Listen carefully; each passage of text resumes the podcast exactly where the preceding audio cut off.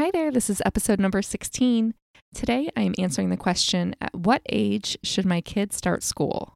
You are listening to the Simple Families podcast, a Q&A style show that brings you solutions for living well with family. Here's your host, Denaye Barahona. Hi, friends, it's Denaye here. This is episode 16, and today I have a great question from Amy in Pennsylvania. Before I go there, I do want to say if you have questions, I would love to hear from you at simplefamilies.com backslash ask. So Amy writes, Hi, Denaye. I have a seven month old baby who is in a family at home daycare. He's doing great there, and we have a great relationship with his caretaker. However, I would like to switch him to a school so that he can benefit from the curriculum and education. Some of my friends have babies who are learning sign language in their schools, and I'd love to give them that head start. Can you tell me what I should look for in a school for a younger baby? Amy, I am so glad that you asked this question. I want to talk a little bit about the difference between a preschool and a daycare. And I also want to talk about what does a baby need in the first year or two of life? And then I'm going to get down to the nitty gritty of what really is the best age to start kids into a school. So, a preschool versus a daycare.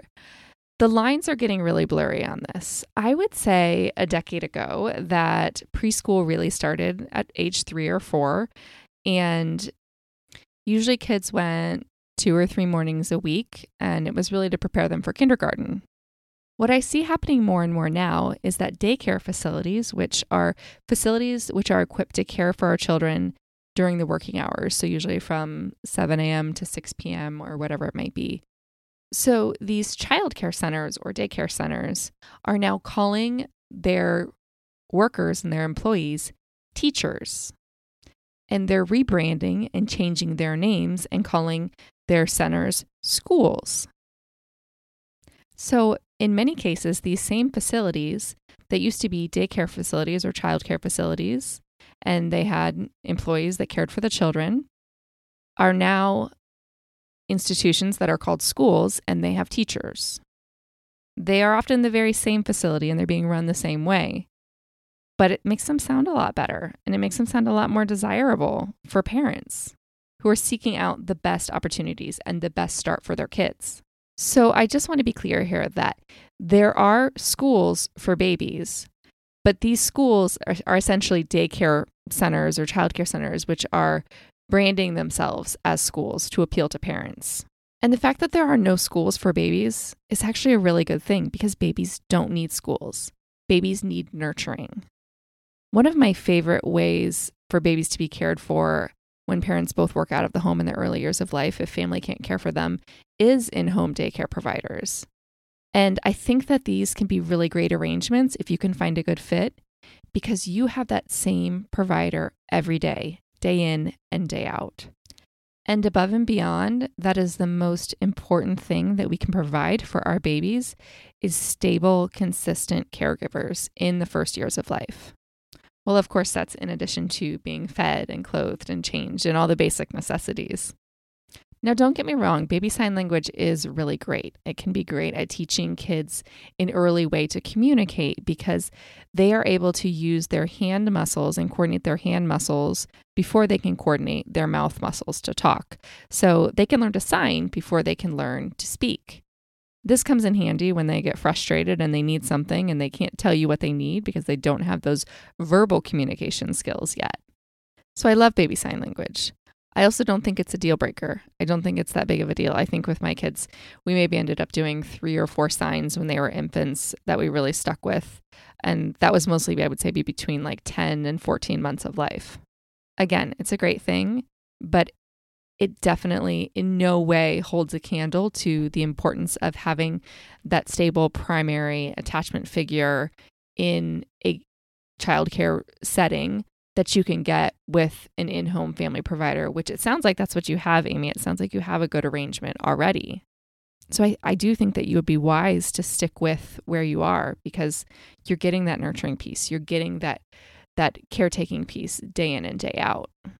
So at what age do kids really need to start school? Kids can benefit from socializing very early, from seeing new faces and hearing new voices. Personally, I start to notice with kids around the time that they drop their morning nap, so that can range anywhere between 13 and 18 months or so. Kids start to get a little restless because they're awake for more hours during the day. So if they're home all day, they can start to get a little restless at home if they don't have any socialization or any stimulation. It's not a problem, but I think that that's something that you're going to notice with kids. I had a question a while back from a reader who said that um, their son was home with grandmother during the day and that there, he was starting to get really anxious at home around 18 months and they were wondering if it was a good time to buy him an iPad. And sometimes we can think, well, it looks like they're getting really antsy. It looks like they need something. So, what is that something? Should it be putting in some screen time to occupy them? I would really choose to put in some outdoor play, to put in some socialization and playtime with peers long before you decide to add in an iPad and screen time and to take care of this sort of boredom issue that way. So, sometime around that age, making sure that they're getting some good socialization. And maybe it's through playdates, maybe it's through daycare, maybe it's through an in home care provider, whatever it is. Just making sure they're getting exposure to other adults and other kids. I wouldn't expect to see or really want to see any kind of structured curriculum until much older. So, the first two years of life, even maybe the first three years of life, children really should be playing in an unstructured atmosphere where they're encouraged to create and play and imagine and do things their own way. So, around the age of three, I start to see a lot of parents get the itch to have their kids learn their letters and their numbers. And if they're not doing it, they start to get a little bit worried they, they might, that they might be getting behind. And I really like to see kids do this on their own pace. So, do this when they're ready. So, not pushing the early academics before kids are really seeking them out once you do get your kid into school, I think the really good schools are really still focusing on play and this unstructured time to provide kids the opportunity to learn how to socialize and to be independent well beyond the age of three, up until kindergarten, even later.